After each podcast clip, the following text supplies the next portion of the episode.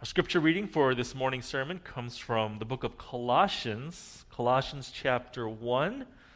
And we'll be reading verses 9 through 14. If you have your Bibles with you, or if you have your mobile app, whatever you use for reading your Bible, turn to Colossians chapter 1.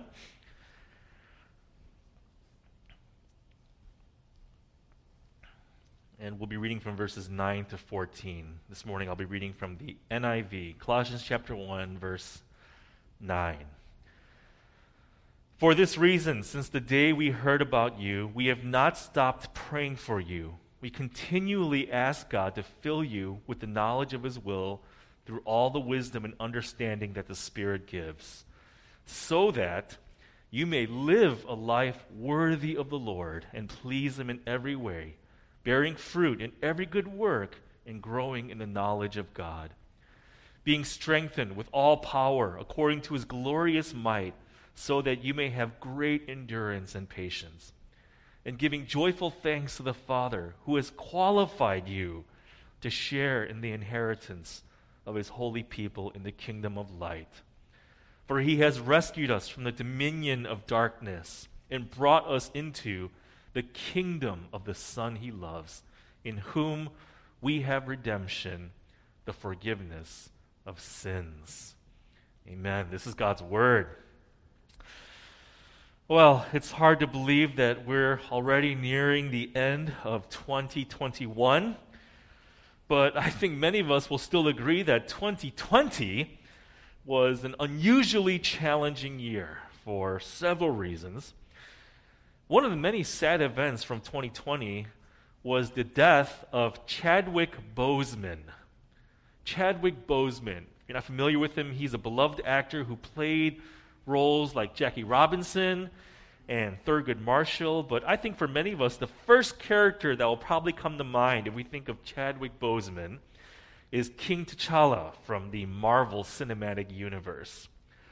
One distinct memory I have when Black Panther, the movie, first came out was a segment that Chadwick Boseman did with Jimmy Fallon on The Tonight Show fans were invited to come into a room, kind of a closed off room, and share appreciation, words of appreciation, to a life size poster of King T'Challa that was hanging on the wall. So they would be speaking to this poster and talking to this poster about how much they appreciated him or the movie. And these fans were told that their remarks would be recorded, video recorded, and then shown to Chadwick Boseman himself later on. But what they didn't know was that Chadwick Boseman was actually standing behind the curtain.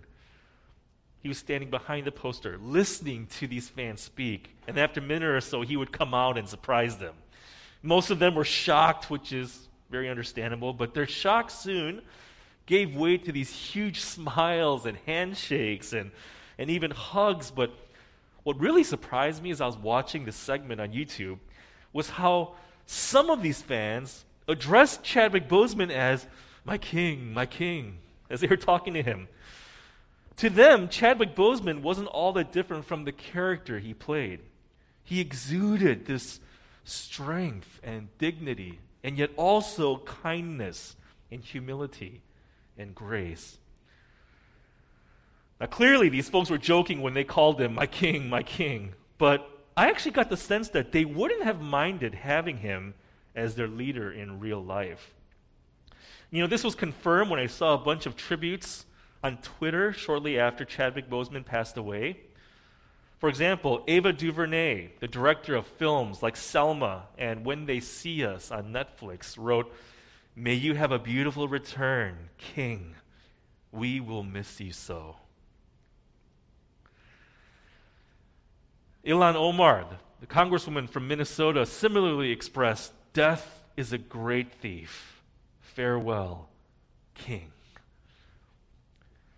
Now, these are just two of many tweets that I saw that said, Rest in power, my King, or something to that effect.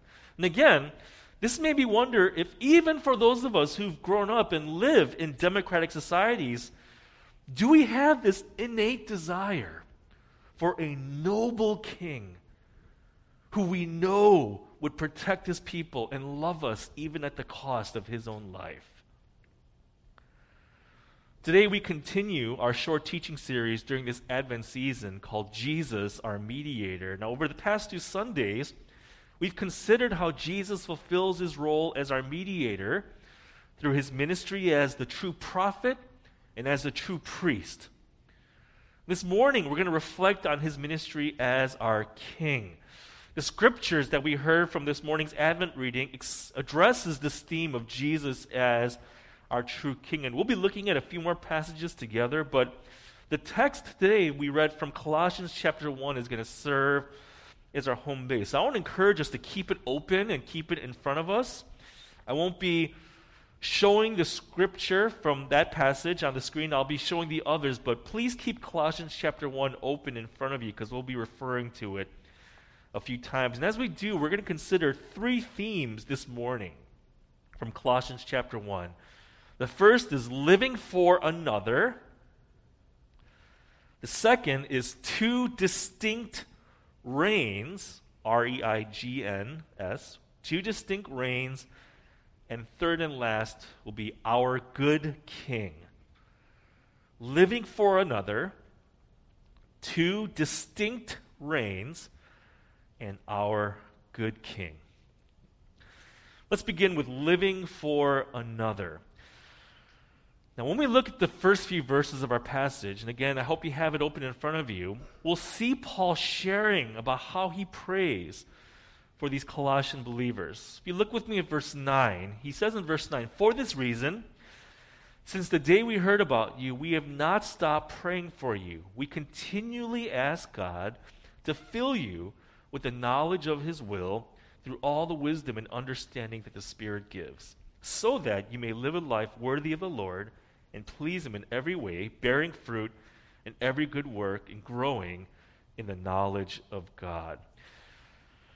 Now, those first two words in the beginning of verse 10, those two words are crucial. They reveal Paul's heart for these Colossian Christians. He's praying for them so that they'd live a life worthy of the Lord and please Him in every way. In fact, if you keep looking at our passage, we'll see he goes one step further and he lists no less than four ways that these Colossian Christians can do this. If you look at the middle of verse 10, the Colossian believers can live worthy of the Lord by bearing fruit in every good work, by growing in the knowledge of God, by being strengthened with all power according to God's glorious might, so they can have great endurance and patience and by giving joyful thanks to the Father. Four ways that these Colossians, and four ways that you and I can live worthy of the Lord and please Him in every way. This is Paul's prayer. Now, let me pause here for a moment and just say this is a beautiful prayer. Really, it's a model for how you and I can pray for one another. Can you imagine with me, just for a minute, someone else praying for you with these words Lord, I pray for my fellow sisters and brothers in Christ here at RCC that you'd fill them with the knowledge of your will through all the wisdom and understanding that the Spirit gives, so that they would live worthy lives and please you in every way, bearing fruit in every good work, growing in the knowledge of God, being strengthened with all power according to your glorious might, so that they would have great endurance and patience, giving joyful thanks to you as our loving Heavenly Father. What might happen if each of us here, each of us watching right now, devoted just a few minutes each day, every day this week, to praying these words from our passage for our church? What might happen if our leaders prayed like this for the congregation and vice versa? Could it be possible that we would begin to experience a deeper love for one another and a deeper love for our Lord if we prayed in this way?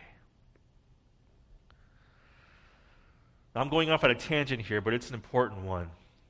But the more relevant point for our purposes this morning, at least, is that God cares deeply about how we live. Okay, God cares deeply about how we live. Why else would Paul pray in verse 10 that these Colossians would live worthy of the Lord and please Him in every way. As Christians, you and I don't get to follow Jesus just to receive his benefits while we keep living however we want. That's not how it works. Okay, salvation is never meant to be spiritual fire insurance to keep us out of hell. The way we live matters. Not so much to earn our salvation, but rather to confirm that our salvation is in fact the real thing. If we truly want to receive Christ, we must be willing to take him not only as our Savior, but also as our Lord and King. Paul emphasizes this in the very next chapter when he writes in Colossians chapter 2 So then, just as you received Christ Jesus as Lord, continue to live your lives in him rooted and built up in Him, strengthened in the faith as you were taught, and overflowing with thankfulness. When we follow Jesus, we're making the commitment to continue living in Him. That's how Paul puts it there in verse 6. We're submitting ourselves under His authority.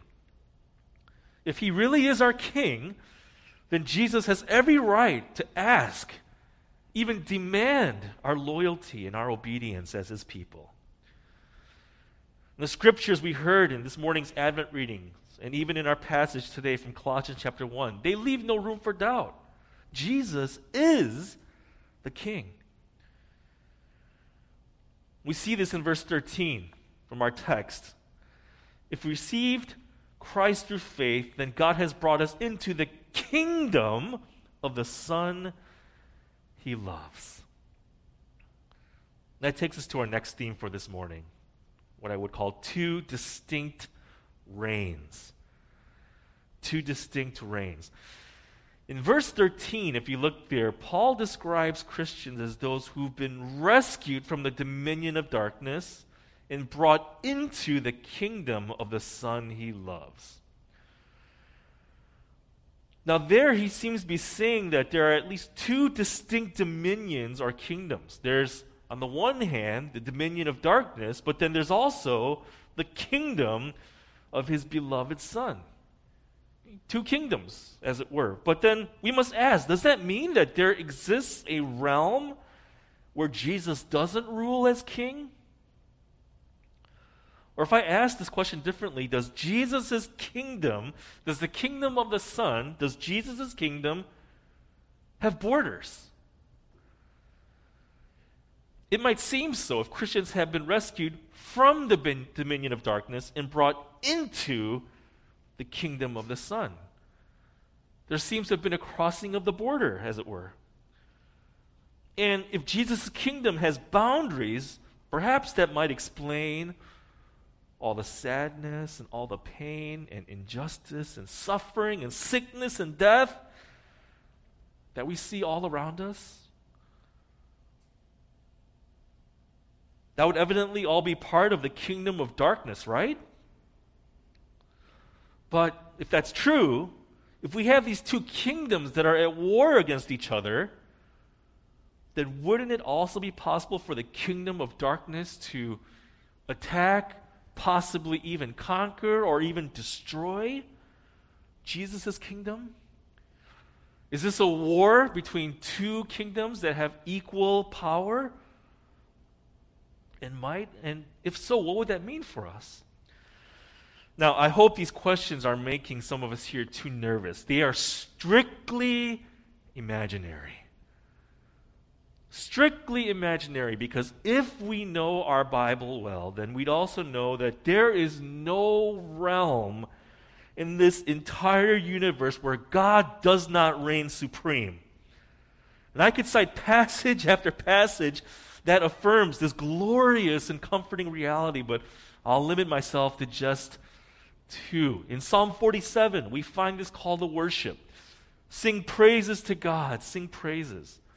Sing praises to our King. Sing praises, for God is the King of all the earth. Sing to him a psalm of praise. God reigns over the nations, he is seated on his holy throne. We also find several passages in the Old Testament that look forward to Jesus' universal reign as the Messiah. And one that's especially relevant during the season of Advent comes from the book of Isaiah. For to us a child is born, to us a son is given, and the government will be on his shoulders. And he will be called Wonderful Counselor, Mighty God, Everlasting Father, Prince of Peace. Of the greatness of his government and peace, there will be no end.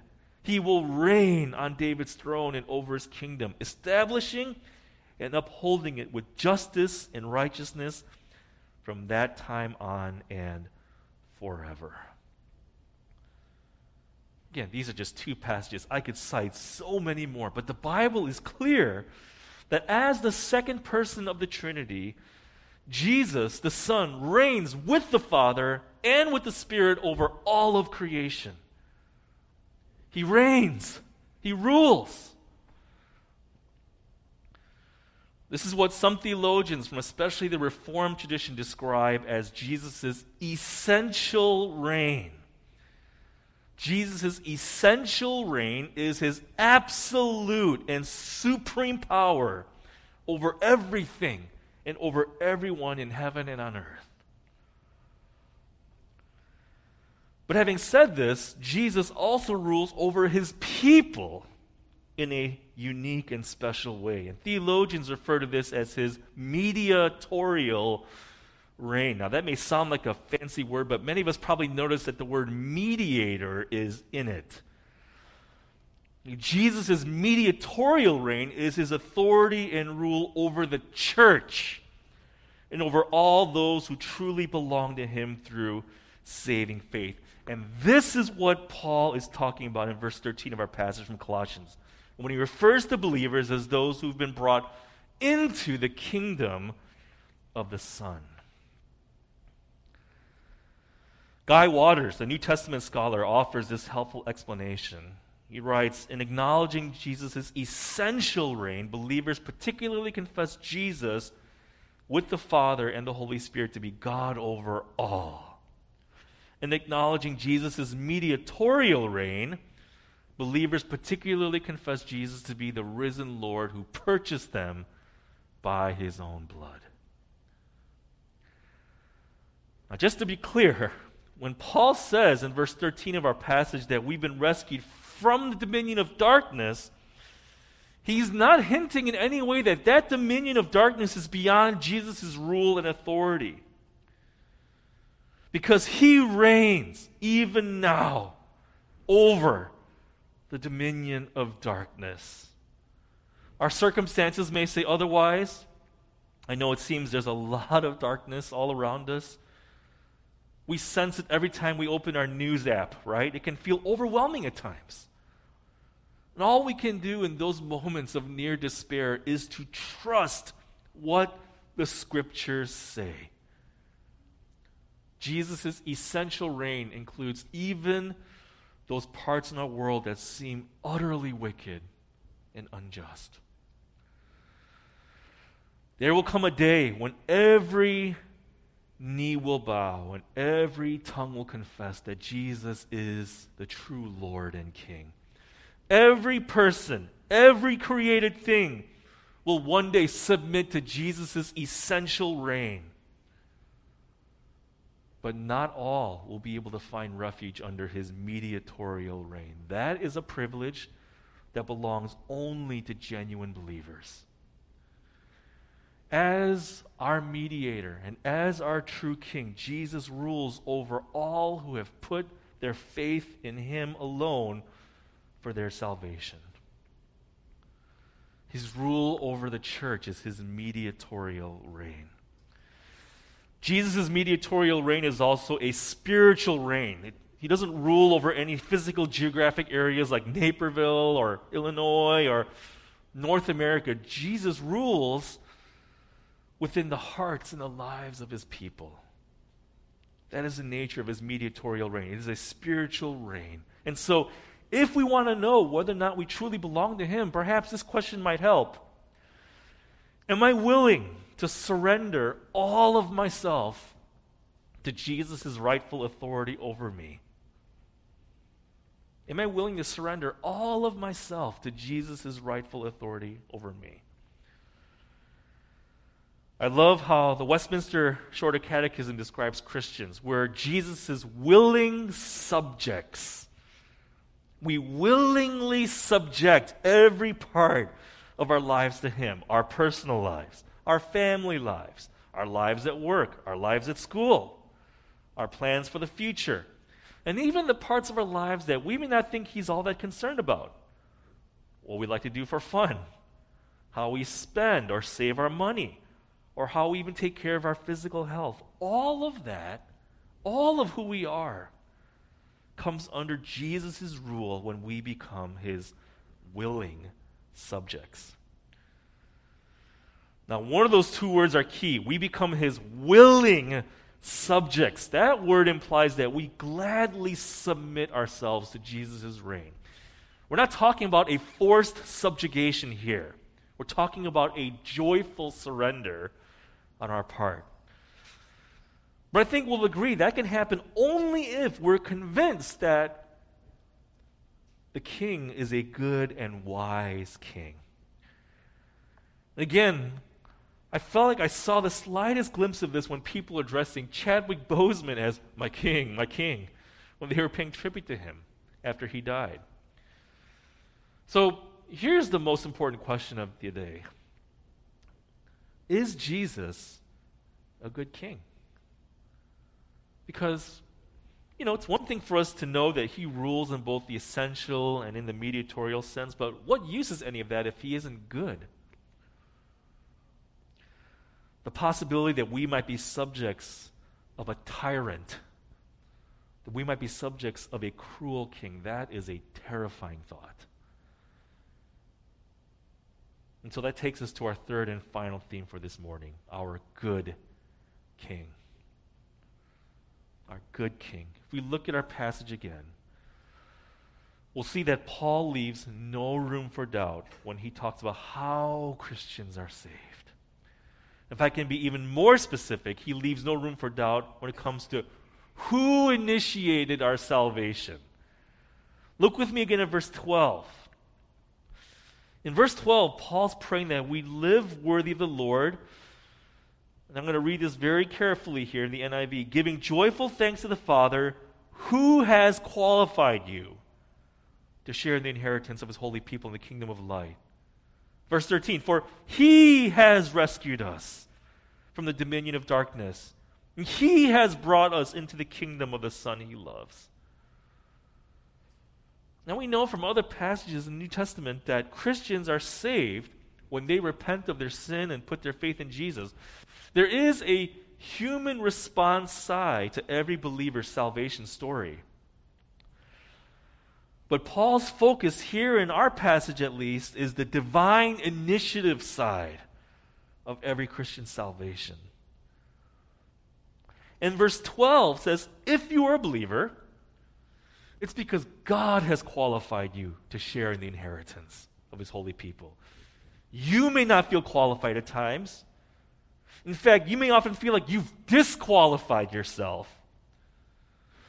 But if God has qualified you, you're in. You're in, and you're in for good. You really think your actions can disqualify you from the God who's already qualified you? Look at verse 13. Verse 13 says, If you're a Christian, it's because God has rescued you from the kingdom of darkness. We couldn't save ourselves. He had to step in and rescue us, and He did exactly that. He did it. And if you're a Christian, it's because God has brought you into the kingdom of His beloved Son. God qualified you. God rescued you. God brought you in. God is the one who did all of this. It's all God. You didn't earn your place in the kingdom, and you couldn't buy it even if you had all the resources in the world. Now, that's very different than how most privileged groups today offer membership, right? We usually can't gain access to those kinds of exclusive communities and the benefits they offer unless we have enough money and resources to buy our way in. And if we don't have that, our only hope is through someone we know who can hook us up. Membership and access usually depend on how much you own, and it depends on who you know. How much you own and who you know. But it's not like that with Jesus' kingdom. He made this crystal clear in his late night conversation with Nicodemus the Pharisee in John chapter 3. says Jesus replied, Very truly I tell you, no one can see the kingdom of God unless they are born again. Guy Waters, who I quoted earlier, offers more thoughts on this. He says the new birth is not affected by such things as birthright, genealogy, or human effort. One rather must be born of the Spirit to see or enter the kingdom. This new birth is a sovereign work of the Holy Spirit. It is not in response to, or in anticipation of, or in conjunction with human privilege or activity. Entrance into the kingdom is entirely a work of God. We can't buy our way into the kingdom. We can't earn our way into the kingdom where Jesus reigns. It's 100% God's doing. I hope that's clear from our passage today. But our passage also leaves no room for doubt about something else. Entering and belonging in the kingdom is a free gift for us. We couldn't earn it, we couldn't buy it. It's a free gift for us entering and belonging to the kingdom. But someone else had to pay the price to give us this privileged access. Let's look again at verse 13. It says, For he, the Son, has rescued us from the dominion of darkness and brought us into the kingdom of the Son he loves, in whom we have redemption, the forgiveness of sins. I've mentioned before that when the word redemption is used in the Bible, it frequently carries the meaning of rescuing someone from slavery and often from certain death by paying a price in order to secure their freedom, to purchase their freedom. And in this sense, every genuine believer is redeemed. We've been rescued from our slavery to the penalty of sin, but our freedom came with the price. We couldn't pay it on our own. And so someone else had to come in and pay it for us. And that person who paid the price for our freedom, for our redemption, that person is none other than the King himself. Our redemption and our forgiveness is in him. The life giving hope that we celebrate each Christmas is that Jesus, the Son of God, was willing to come to earth and be born as a helpless infant so that one day, after living in perfect obedience to the law, he would pay the price for our redemption by laying down his life and dying for us as our mediator. That's what we celebrate every Christmas. And my sisters and brothers, that's your king. This is our King. Why should we joyfully submit all of ourselves to his mediatorial reign? Why should we become his willing subjects? Well, it's because we know that our King is a good King. He doesn't just rule over us by his word and his spirit. He's our King who loved us so much that he was willing to die for us. You know, there's so much more I could say about Jesus as our true king, but let me close with this final thought. Jesus doesn't just rule over us as our good king, he also watches over you every single moment of every single day of your lives. And he will protect you from anything and from anyone that might threaten your right standing with him. That's what any good king would do, right? Doesn't just rule over his people, he protects them. Now, that doesn't mean that we won't experience pain or hardship as we live in this broken world, but it does mean that since Jesus is truly our king, and since he rules over us, his people, through his mediatorial reign, and since he rules even over this dark world through his essential reign, there is nothing, and I mean nothing, that can threaten your standing with God. My friends, as we continue this season of Advent, let's look to our mediator and King who redeemed us from our imprisonment to sin at the cost of his own life. Let's be comforted by the hope that he will protect us and he will defend us to the very end. John Calvin, the great theologian from the Reformation, offers this comforting word. He says, As we patiently pass through this life with its misery, hunger, cold, contempt, insults, and other troubles, let us be content with this one thing that our King will never leave us destitute.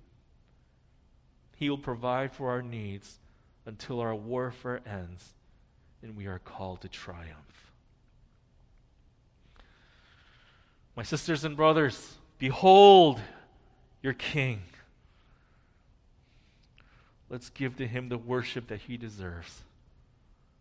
And let's fully submit ourselves to him as his willing subjects. Let's pray. Oh Lord, we thank you for your word.